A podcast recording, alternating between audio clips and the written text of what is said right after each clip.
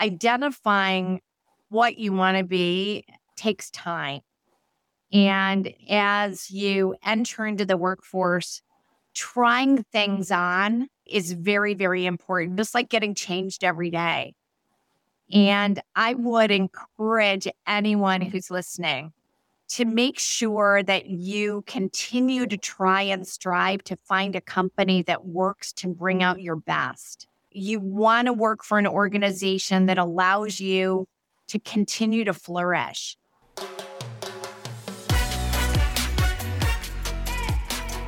Welcome to the Hospitality Mentor Podcast. I'm your host, Steve Turk. Join me as we dive into the personal stories of some of the world's best hospitality professionals.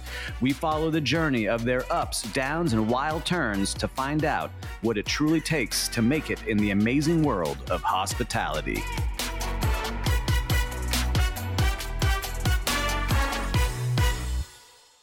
This episode is brought to you by our podcast partners at Real Time Reservation. Their inventory management system is best in class for hotels and resorts to manage their non room inventory. The web based application allows for creative upselling of overnight and daytime visitors with add ons and pre planned packages. Hotel guests and non guests can reserve cabanas, pool chairs, activities, amenities, excursions, events, day passes, and much more. The real time reservation platform offers a fully integrated pre arrival portal where guests are verified through the property management system. Guests can prepay for cabanas and activities through credit card integrations, which are then processed through point of sale. All of our listeners that might be interested in using real time reservation are welcome to explore the demo at realtimereservation.com. Once again, that's realtimereservation.com. Welcome to another episode of the Hospitality Mentor Podcast. Today, I'm very excited to have Geri Williams Fitts, the Chief People Officer for Highgate Hotels. Geri, welcome to the show. Thank you so much, Steve, for having me. Well, Geri, we start every episode the same way. We jump right into it. So, what was your first job in hospitality? I, I have to do a go back because I can say that part of what makes my DNA was really the upbringing I had. I'm from a little town called Grosse Pointe, Michigan. And in that wonderful experience of growing up, my father was a college English professor and speech professor. And little did I know that all of those very challenging conversations at the dinner table um, and his redirection on verbiage and communication was going to play into my future. I didn't appreciate it then. And I can say that it is to the core of what I got the privilege and honor to do throughout my career. Upon concluding schooling, I did immediately go into a retail background. And I entered into the Macy's organization. And at that given time, I was living in Atlanta, Georgia. And I mm-hmm. remember being in this room, this bright eyed person coming out of school, eager and zestful. And in front of me was this incredible trainer. And she was so eloquent and she was so inspiring. And I walked up to her after that session and I said, What do I have to do to be you? and she looked at me and she had been with the organization for about eight years and she was much older than I in her career. And she virtually tapped me on the head and said, Oh, that was nice. Um, but every chance and every opportunity I got was following her around. Um, I felt that she was so obsessed with excellence that she really had great humility and care and continuity. She then got elevated in the Macy's organization. And now we were friends. And I went and I asked for her position and I became a regional training manager for all of the Macy's organization in the Atlanta market. A role I probably was not equipped to have at that given time. But I had her as an amazing mentor. And so I, I guess my message would really start out with you never know who your mentors are going to be. Um, she was then elevated, as I mentioned, and into the Macy's organization to an assistant director of human resources. And at that time, it was at Lenox Square, which housed around 550 valued team members.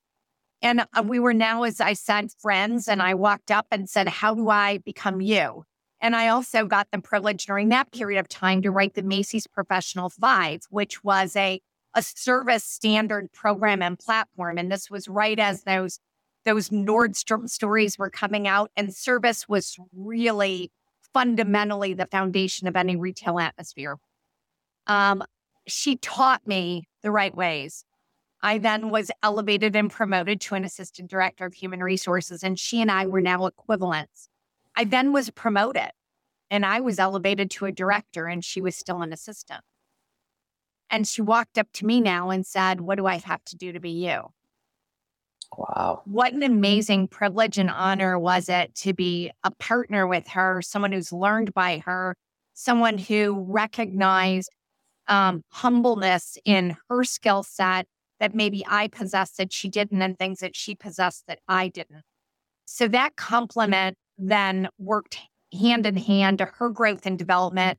And she elevated to be an EVP for a large banking organization in the Atlanta market. I then moved on from the Macy's organization into Lord and Taylor and mm-hmm. continued opening um, locations for Lord and Taylor. And lo and behold, I fell into hospitality. And how I fell into hospitality was really a fluke. I was calling around to hotels to try and solicit a weekend getaway for my team. and they wound up soliciting me. And so Hilton at the time had around 183 hotels. Um, I was uh, brought on board to be over the uh, southern region that was based out of Atlanta, Raleigh, Alabama. And I grew my career within the Hilton umbrella. I opened the very first ever uh, Hilton Garden Inn in Lake Mary, Florida, and then launched the very first kiosk for Hilton. I then went ahead and expanded my responsibilities um, more broadly within the Hilton organization, writing some of their guest service recovery programs. Again, met with some amazing mentors and people who helped guide me operationally um, and really educate me on hospitality. Wow. I was then asked if I wanted to go ahead and expand my career with Hilton, and Hilton merged with Promus Hotels at that time and went to over 1,100 hotels overnight. Relocating was not within my wheelhouse at that given time. Um, so then I moved into Wyndham International. And Wyndham International, I was based out of the Atlanta market. I oversaw the Eastern region and got the honor to continue to grow my career again with some more amazing mentors who really challenged me, challenged me in ways I never ever thought were possible, and really helping me shape my responsibilities and mold me from the unpredictableness of our business and mold me in ways that that really are so valued to me today. Well, before you continue, I want to jump in because you we've unpacked a lot here in the beginning, and I love hearing this journey but I know that our listeners will want to hear a couple of things because I'm curious. So you're growing in retail. You're doing an amazing job there because you've moved up, like you said, and you're letting people know you want to move up and you're going after the jobs you want. Why all of a sudden make that change from retail going to Hilton? Because for a lot of people, it's a big jump, right? Like we see it all the time. Like people want to get into hospitality and they have some retail backgrounds, but it doesn't always line up perfectly. But in your world of HR, what made it work? What made it that jump? I would say what I recognized was uh, there was a blending of two companies coming together. Met, uh, Federated and May companies were blending together. Um, they were closing down the corporate headquarters that really housed those in particular markets. And I also felt that people were people, regardless of whatever market I was going to be working in you can't really replicate what it means to put people first in everything you do. And in every industry, boosting engagement, making people feel valued, encouraging folks to bring their best version of themselves to work every day um, is something that really is a common thread throughout any business in, in my mind.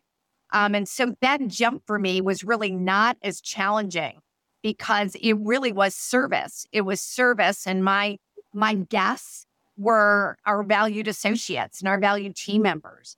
And I had a bigger responsibility in in looking at how do we steer the course in hiring and retaining talent and growing careers of people. And again, allowing them to learn from the lessons I had gotten the privilege to learn and to serve as a mentor to them so they could grow their careers. Ah, that makes sense. And so when you get to Hilton, that first week or first month, can you think back? Was it like, all right, I've got this? Like, whoa, I need, I have a lot to learn here. What was it like for you when you first started there? I think it was very exciting. I knew there was a learning curve from an acronym perspective. You, Steve, are well aware that in the mm-hmm. hospitality world, you know, we we use a lot of acronyms. So sitting around that table, I needed to ensure that I really embraced the community of the people and I needed to look at every single associate and every single leader was an educator to me. Uh, there were associates who had been in the business in every set discipline of valued room attendants, cleaning guest rooms for 25 and 30 years. How do I learn what they do? How do I respect what they do? How do I honor what they do? So I spent a, a large amount of my time really working in every single department, working shoulder to shoulder and locking arm with the team to understand exactly what the nuances were you know, from your food and beverage background, serving a tray on your fingertips, the cherry tomato at three o'clock. All of those things were incredibly important that I needed to to garner their respect. I needed to respect what they what they were contributing. And it's something I carry with me to this day, using by way of example, about six weeks ago, being one in one of our hotels, and I put on a uniform and I wore a name tag and I cleaned 19 guest rooms side by side with the associates. Always to remember who I work for and who I represent and who should be sitting in that seat every time we make a decision. Gosh, I love that. That's, great advice for anybody listening trying to break in and learning a new industry. I think that still holds today. So, did you have anybody kind of push back on you? Because sometimes that happens, or say, "Listen, Geri, you you came from retail. That's not how we do it here. Was that happening to you, or was it you were showing so much effort that they bought into? All right, she's gonna she's gonna belong here. I believe that really understanding operations was a key. And if I would say that there was any resistance, it was really segmenting human resources into just the people piece and posters and parties, mm-hmm. um, as opposed to really being an operational strategic partner. So, really leveraging individuals who were in the operational world and understanding how to read the P&Ls and the facts and the numbers and understanding how ownership relationships work um, was something that really helped set me aside so that I could sit at that table shoulder to shoulder with someone and I could calculate your food cost for you. And I knew what they were talking about. And so to be able to say I've done that job, to be able to understand that I know how to reboot a microsystem, I know how to check in a guest. I'm horrible at PBX, um, but to know how to do that, to know what it's like to auger a drain. Again, I think that all of those things help build your your personal trust value and people respecting you as someone who's not only talking the talk but walking the walk. Uh, that's great. And so you're at Hilton, you know, over just over five years. You're growing there. And why make that change to Wyndham? Was it they came calling, or you were looking? What happens there? Well, Wyndham came looking. Hilton had inquired if I'd be interested in relocating. I had been blessed to become a, a mother at that time, and I didn't want to not be there for my son. So I made the transition to Wyndham International and truly, Wyndham International, this was pre uh, its acquisition with Blackstone and spinoff, was really an organization where it had such a a pressured community of Wyndham Blue, and you hear about that often, that people really were forward thinking and hospitality and and eager and mm. engaged. And it was an atmosphere that I was honored and privileged to be part of. And you're growing there too. So everywhere you've been, it's this this pattern with you, Geri, which I love to see. Is you continue to move up. You don't stay in that the same role, but you become a corporate director of human resources at Wyndham. What was that like to go from a regional position to this corporate role for the first time? I can remember the jump was given my role was is still based in a hotel, it still gave me that connection of the human connection of operating in a hotel. And I know with your seasoned history, you understand what I'm saying. It wasn't yes. an ivory tower type of position where I was sitting in a corporate corporate office. So I did maintain a lot of that same role and responsibility and connection to the valued team that works so hard for us every day.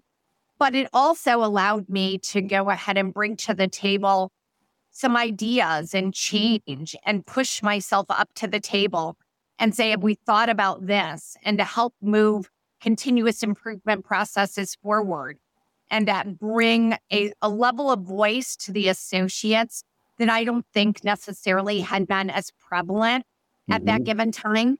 As I said earlier, in every meeting we have, in every board meeting, there needs to be that empty seat at the table that houses every one of your valued team members and the decision you make shape their life. And I took that very seriously then.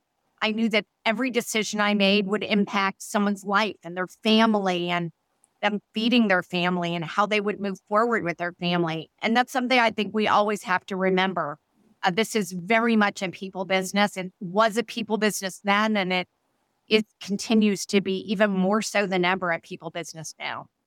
And how were you for the first time? Because how many HR directors were reporting to you? You have people all over the country, right? How yes. did you maintain that culture that you wanted to be seen across the company, across so many different hotels and properties? Well, I always believe you quit a boss. Uh, I think you really have got to to remember where you came from and you remember that your job's no more important, in fact, less important than those who partner with you. And so being mm-hmm. available and accessible and setting a foundation of trust is very important and is so important to me today. But more more so I would say I really take the time to understand not only what's on the surface and what's on that resume, but I mm-hmm. really work hard to care about who you are as a person. What's important to you, what's important to your family, what makes you you, what do you love to do when you're not working? So, one of my favorite questions as I speak with candidates and we look forward to bringing on board new people is really let's not even talk about this resume. I can read about your amazing talent your professional successes. But what are the things that really are important to you that that in your next work responsibility as you're interviewing us as a company? What an honor that is. How can i make this be everything you've ever wanted to be and and when i interview folks to this day within the world of highgate i want them to want to work for highgate i'm proud to represent highgate but at the same time, individuals in human resources, not only do I want them to work for Highgate, but I want them to want to work for me. Gosh, that's a great answer as well. You're with Wyndham, you grow there again, you're there five years. It seems like that's a nice pattern for you. Five years, you're at that place. But then you make a big change and very different. You go to a company that at that time is growing, only 30 hotels at the time you join, and you join Highgate Hotels where you're at today. Why did you make that change? Well, at the time, going back to the Wyndham International days, Wyndham was acquired by Blackstone and they did go through a large acquisition. And when they did that acquisition, um, some of the hotels transitioned to LXR, which was a spinoff of Blackstone.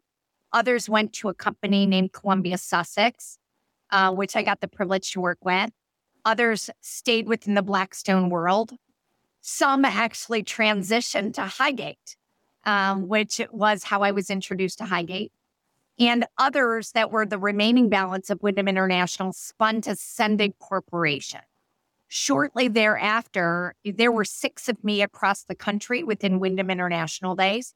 Mm-hmm. And then there was one of me, and I was the one retained.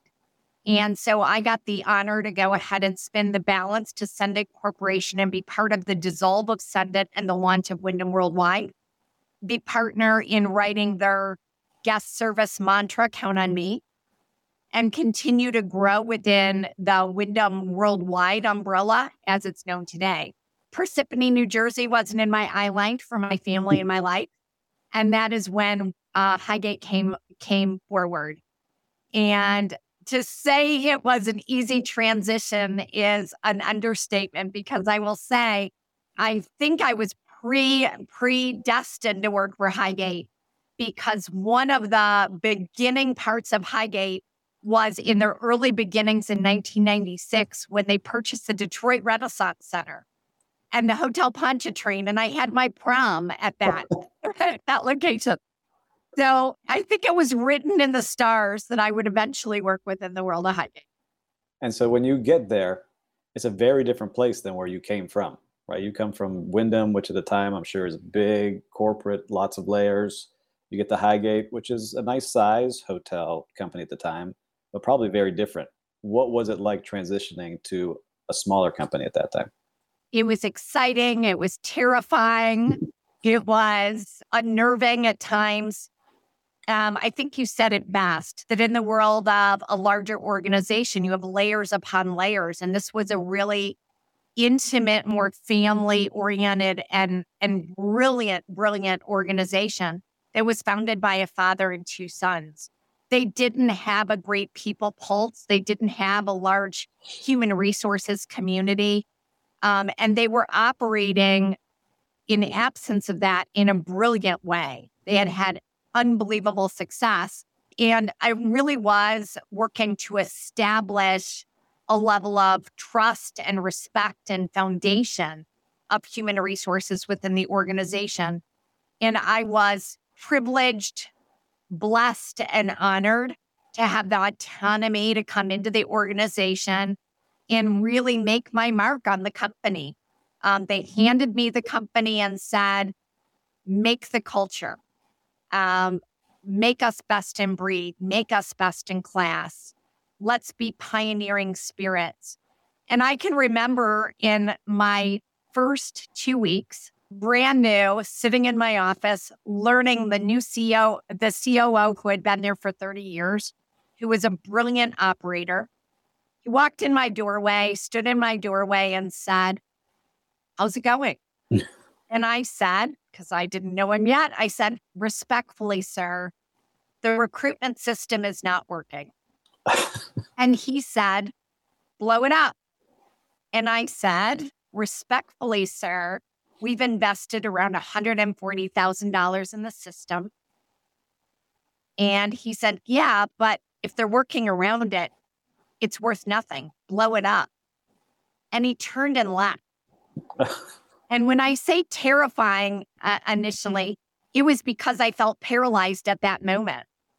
In my former world, it would take a meeting to have a meeting to have a meeting to go back to the first meeting and do a CIP plan and really get a lot of blessings. And I thought to myself, do I really blow it up? And sure enough, within five minutes, I blew it up and we made a transitional change.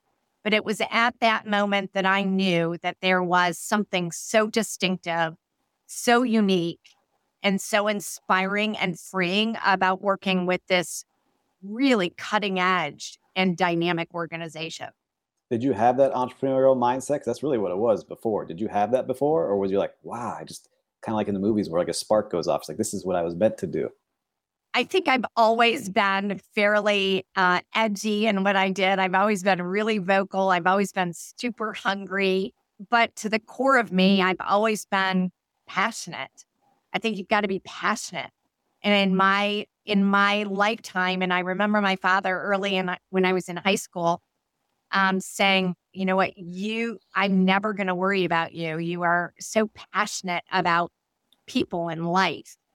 And I think that for me, really ensuring that I worked with an organization that would embrace me and really allow me to bring my core values to the table was very important. Early in my career, and as as we talked about, what would we tell others?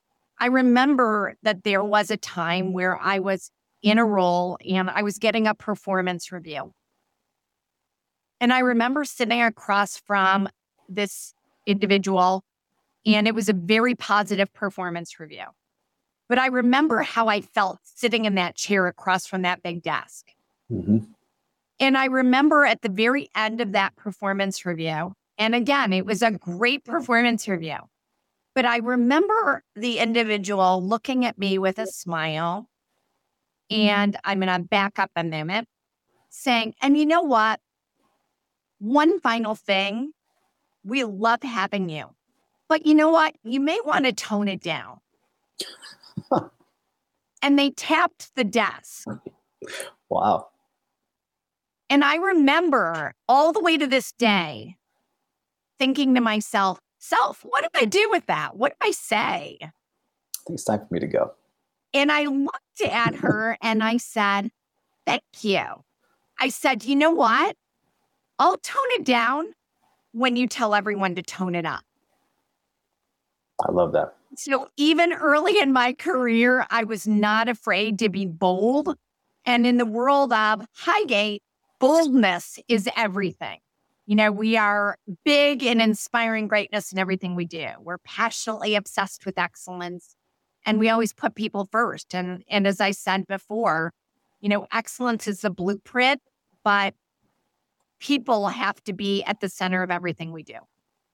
Oh, I love that, and and I can feel it. So, listeners, I, you don't get to see Geri, but she just has that passion coming off of her, and I can feel it as I'm talking to her, uh, which you need when you're in your position at any leadership position, but especially yours, because you are the keeper of the culture, like they say about human resources.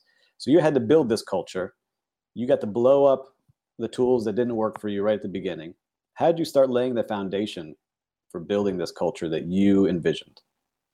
Well, I wish I could take full credit, but I cannot. It takes a village. And it was really enlisting all of the brilliant operators, the principals, the CEO, all to be on board with we're going to do this and we're going to hold a very big mirror up to the organization and we're going to dissect our deficiencies and we're going to be committed together to change it. And so part of that platform was laying a foundation of doing a lot of listening tours going around and sitting with valued team members and hearing what their pain points were, understanding what was important to them, understanding what was working well and what wasn't working well. And then we launched in solicitation with uh, a, a third party provider. We launched two associate engagement surveys, which they didn't have formerly. And the associate engagement surveys, one was 48 questions. And then mid year, we did a pulse survey of 10. When we did our initial survey, our beginning results were mm-hmm. 72. Industry average was around a 68. In my mind, it was failing. And so, what we did then was the most important piece. You can do a survey and ask for feedback, but it's what you do with that survey, as you're well aware. We went from getting 50 pages of feedback to 500 pages of feedback. And I will again do huge credit to the operators, the COO, the principals who all tolerated sitting in a room with me and going through those surveys line by line by line and making changes and committing to those changes in real time. Our survey results came back in 72 hours. So we had a window where a lot of companies utilize a survey and they get the results after three months and they don't share it with people. We gave everyone a copy mm-hmm. the good, the bad, the ugly. And we didn't want to cultivate an atmosphere of secrets. And so, what we did with that information was consistently mix an insane batch of Kool Aid and require people to drink it. And every day we had to refine that mixture. Well, fast forward many years later, we took our individual survey, and our individual survey ranked us an 86, 98% participation rate with over 17,000 associates. Wow. And our operators ranked us a 92. What an honor, what a privilege that we collectively have done some really great things. And how we did that was by saying, because you told us because you told us. We're making these change because you told us. So when our associates suggested changes to our benefit platforms, we're making them because you told us. Everything was their idea. So to say it's our company is not accurate. It's their company. It's your company. And so the ideas that were put forth were all of them. Um, and I just happened to be part of that communication vessel to help make that happen. And how did you start communicating that with all the, the team members across the company? Because it's one thing to get all their data, And what you're saying is, hey, you're the ones telling us this. How did you communicate that through all the properties you now have, or at that time you were growing quickly? How did you do that? Again, a lot of listening tours, a lot of going and sharing the results, providing them the feedback, ensuring that every single hotel had copies of all of their comments, um, which was very, very important. Um, we didn't filter them in any way whatsoever. We had town hall meetings happen across our entire portfolio where they did go ahead and share the results. And the leader of that respective hotel would be very vulnerable. And they would go up in front of everyone and read some of the comments. And one of them might say, the general manager is unapproachable, or the human resources individual was not responsive to my needs. They would say it aloud. And that right there really disarmed our associates and realized that we weren't afraid. We weren't afraid of the feedback. One very funny story is I mm-hmm. remember going in a hotel in San Francisco and I I when I'm in a hotel, I walk every hotel, I talk to every associate, I do town hall meetings, I meet with the team, the associates, I go fold laundry in the in the housekeeping department.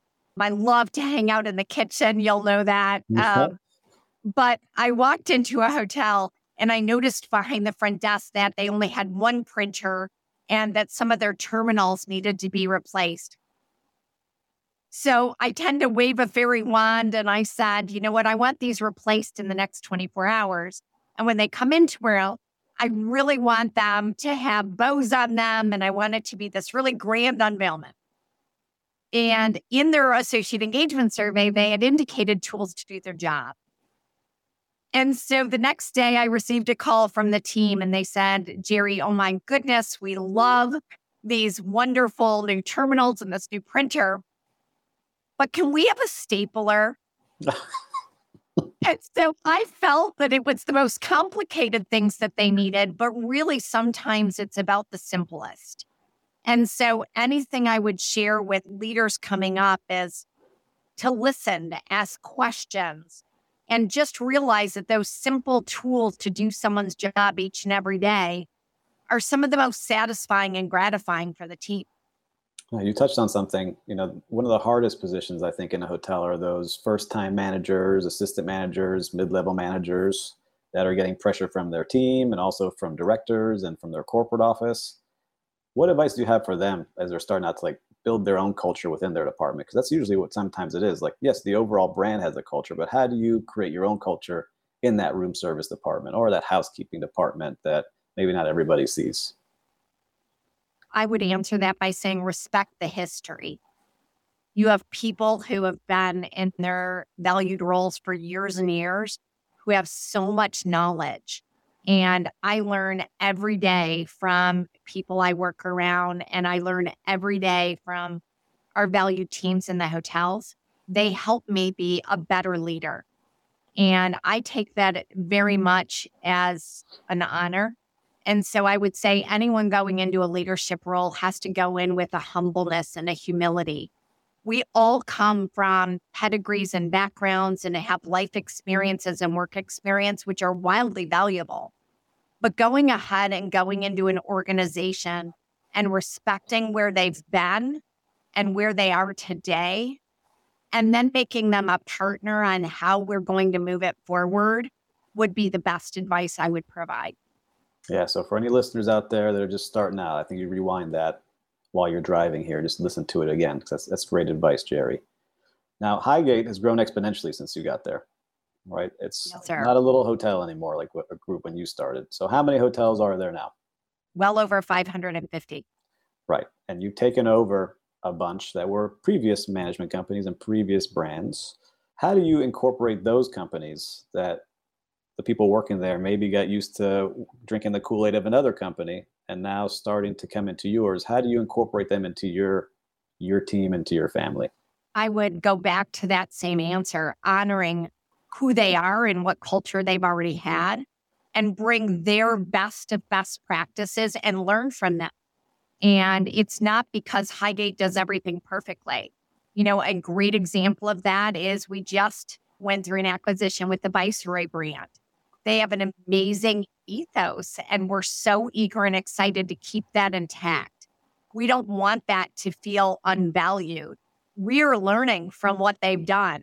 And so I believe any organization has to be open to learning and changing and molding and being pioneering because you never know what is behind every every corner. People who succeed in our organization have something very much in common.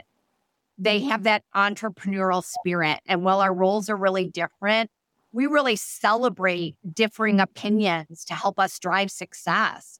And so, what I would say is, we want our leaders never to be done learning and always seek to improve themselves. So, we want them to be curious and to, again, look at possibilities and act and explore them.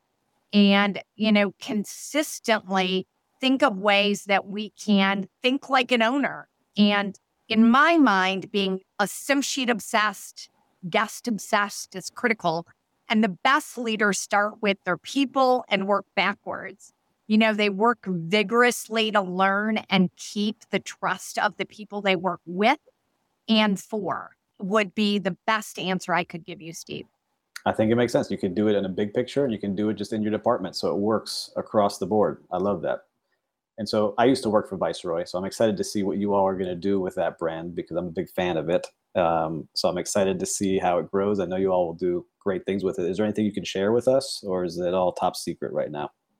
It's such a special group of hotels, as you're well aware.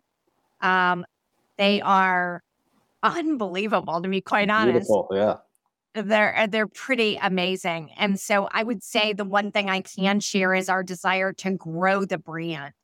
Uh, I I think that the power of Highgate with the power of their amazing culture and ethos is going to be an unbeatable combination. There's a lot of parallels that Highgate has with Viceroy um, surrounding hiring the best and developing the best and and recognizing exceptional talent but our willingness to go ahead and take their organization to another level by by looking at assets that are worthy of that viceroy flag is going to be a, a very exciting venture for us as we move forward. Yeah, so listeners, Highgate has fantastic hotels. Make sure you also look at what they have now with Viceroy. It's like the, the screensaver hotels, I call them. It's like where you want to go and imagine and dream to be. Um, so I love I love hearing that about it. So you're now in this position of overseeing all of these hotels. It's definitely a challenge. You know, I've always been curious in your role. A lot of the leaders of hotels, not a lot, but most of them are alpha females and alpha males running their hotels. And sometimes they may not agree with everything that's being sent to them. How do you ensure that you work with those leaders that may not want to run things the way it's seen at a corporate level? I would say that the leaders are obligated to be respectfully challenging in decisions when they don't agree, right? Um, you know, I think leaders operate at all different levels. And the first thing is to ensure that you garnered trust. And I've said trust several times because I do think that the best leaders I've gotten the opportunity to partner with listen attentively, they speak candidly, but they always treat others respectfully. And they're vocally self challenging and they're also challenging against their team and they benchmark themselves and their teams against the very best. Um, but the one thing I would say is that disagreement is healthy, conviction and being tenacious without compromising, you know, yourself and having ego in that making decisions that are the best decisions is incredibly important. And so all of us want to deliver results. All of us want to show value. All of us want to feel like we're contributors. Um, but I do think, and going back to the trust component, if you establish that trust and that respect, your voice is relevant. And so when we bring individuals and we, again, talk about hiring the best and expect the best, the one thing I share with everyone is when you come into the organization, don't show us what we already know. Show us what we don't know. Show us what we don't see. And don't be afraid to give us that opinion because it is going to make us a better company. And it's the differing opinions that's going to make us stronger as an organization. And it's going to help aid in driving our success for the future. Yeah. And you mentioned hiring the best. And so hiring right now is a challenge for a lot of hotels and hospitality companies across the board. How are you seeing this new wave of potential employees coming up that are maybe graduating college or doing their first jobs? You know, you mentioned you have two sons. How do you see getting this young blood, like you and I were coming into the companies, getting them into the industry? I am so inspired by my kids, I can tell you. Um, my 24 year old is a recent uh, collegiate athlete and graduate. And I learned so much by listening to him and his friends and and the way that they work and the way that they think. And some of the things that are important to that workforce is just what was important to you and I as we came up. Are you pouring into me? Do you care who I am? Are you an honorable organization that really has care and community but other things that are very important are things such as philanthropic efforts and sustainability. All of those things are really important to the new workforce coming in.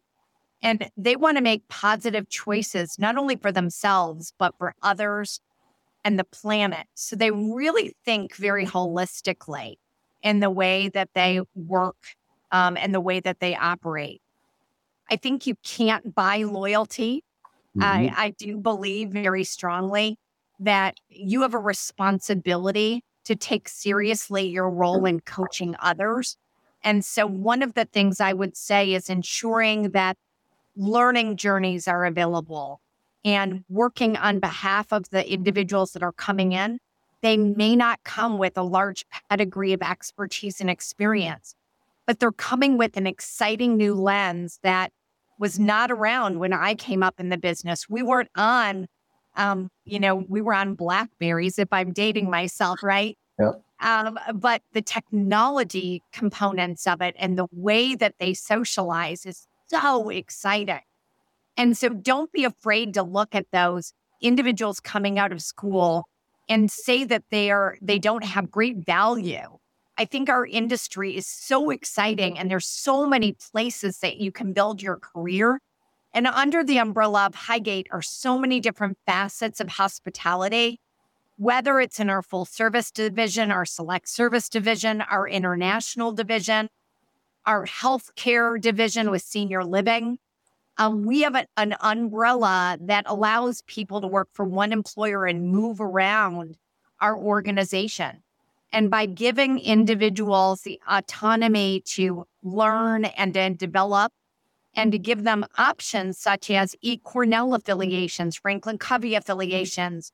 We just recently launched our LMS system with Cornerstone on Demand with 17,000 different learnings that are self paced. Um, it's going to help build your bench strength. Gosh, you know, I think that's, you see it with the companies that are succeeding, like yours, that are hiring people and being flexible are you seeing that some of the people coming in are wanting to move up much faster than we were expecting? I mean, you kind of mentioned that you say, I want your job, you know, now. Are you seeing that with younger kids coming up now, or not younger kids, but younger uh, employees that are starting that way? I do think that there's an eagerness for advancement. And I do think that there's more vocalness than ever to go ahead and push to that table, which I really love and we as an organization embrace. Um, so growing what you planted is the best way I could say it. Mm-hmm. Um, continually investing in the people is the most important part of our brand.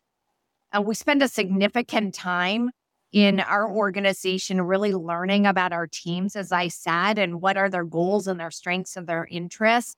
So we can fully support not only their personal aspirations, but their career growth. And so we really work to identify what those aspirations are early and allow them the openness and autonomy to come in and saying, you know what? Hey, coach, put me in. We put in place many uh, resource groups. We have high impact groups that really focus on diversity, equity, and inclusion. We really want individuals to be present and allow them to help guide the success and the right direction of our organization. So, to go back to your original question, I think it goes down to who do you want to be, what do you want to be, and how do we help get you there? And you're as much a part of that discussion in owning at that that path and vocalizing that path, but working for an organization that gives you the ability to be open to share that path is very, very important. Listen, you've spent a great deal of time with us, Geri. You shared fantastic information, but I have one last question. So, if young Geri was starting now, just came out of school, was joining one of your hotel teams, what advice would you give Geri if she was starting today? Wow. I would say that identifying what you want to be takes time. And as you enter into the workforce, trying things on is very, very important, just like getting changed every day. And I would encourage anyone who's listening to make sure that you continue to try and strive to find a company that works to bring out your best. You want to work for an organization that allows you to continue to flourish and that allows you to be overly expressive, that allows you to be a part of the contribution of your organization. And so, if I were going to give um, some advice to my younger self, would be, you know, keep raising my own bar. Realize this is a very big world, and in hospitality, as you know, uh, you can work anywhere in any different environment internationally. And I think venturing into all of those exciting markets is just such a, an amazing mm-hmm. opportunity. And I would say keep dreaming it, dream it differently, dream your story, and, and have a great time doing it. Gosh, Geri, you got me pumped up. I'm ready. I'm ready to dream my story a little bit more every day now. Well, Geri, I appreciate you taking the time to join us. You've shared such great stories and advice. If somebody wants to connect with you out there, is there a good way for them to do that? Certainly. They're always welcome to email me at gwfitts at highgate.com. All right. Well, Geri, once again, very grateful for spending this time with you. I appreciate you doing it. Thank you so much, Steve. Again, a true honor to be here with such a hospitality, you know, ambassador. I, I'm truly, truly honored. Thank you. This podcast is brought to you by Biscayne Coffee. Biscayne Coffee was founded with a giving spirit and a big idea to enjoy delicious coffee roasted in Miami while helping save Biscayne Bay and the animals that live there. As a former food and beverage director, I can assure you these are some of the best quality beans on the planet. 10% of every coffee sold is donated to nonprofits to help preserve Biscayne Bay for all to enjoy. Visit BiscayneCoffee.com today and use promo code MENTOR at checkout to save 10% on your first order. Drink good coffee and create a good outcome.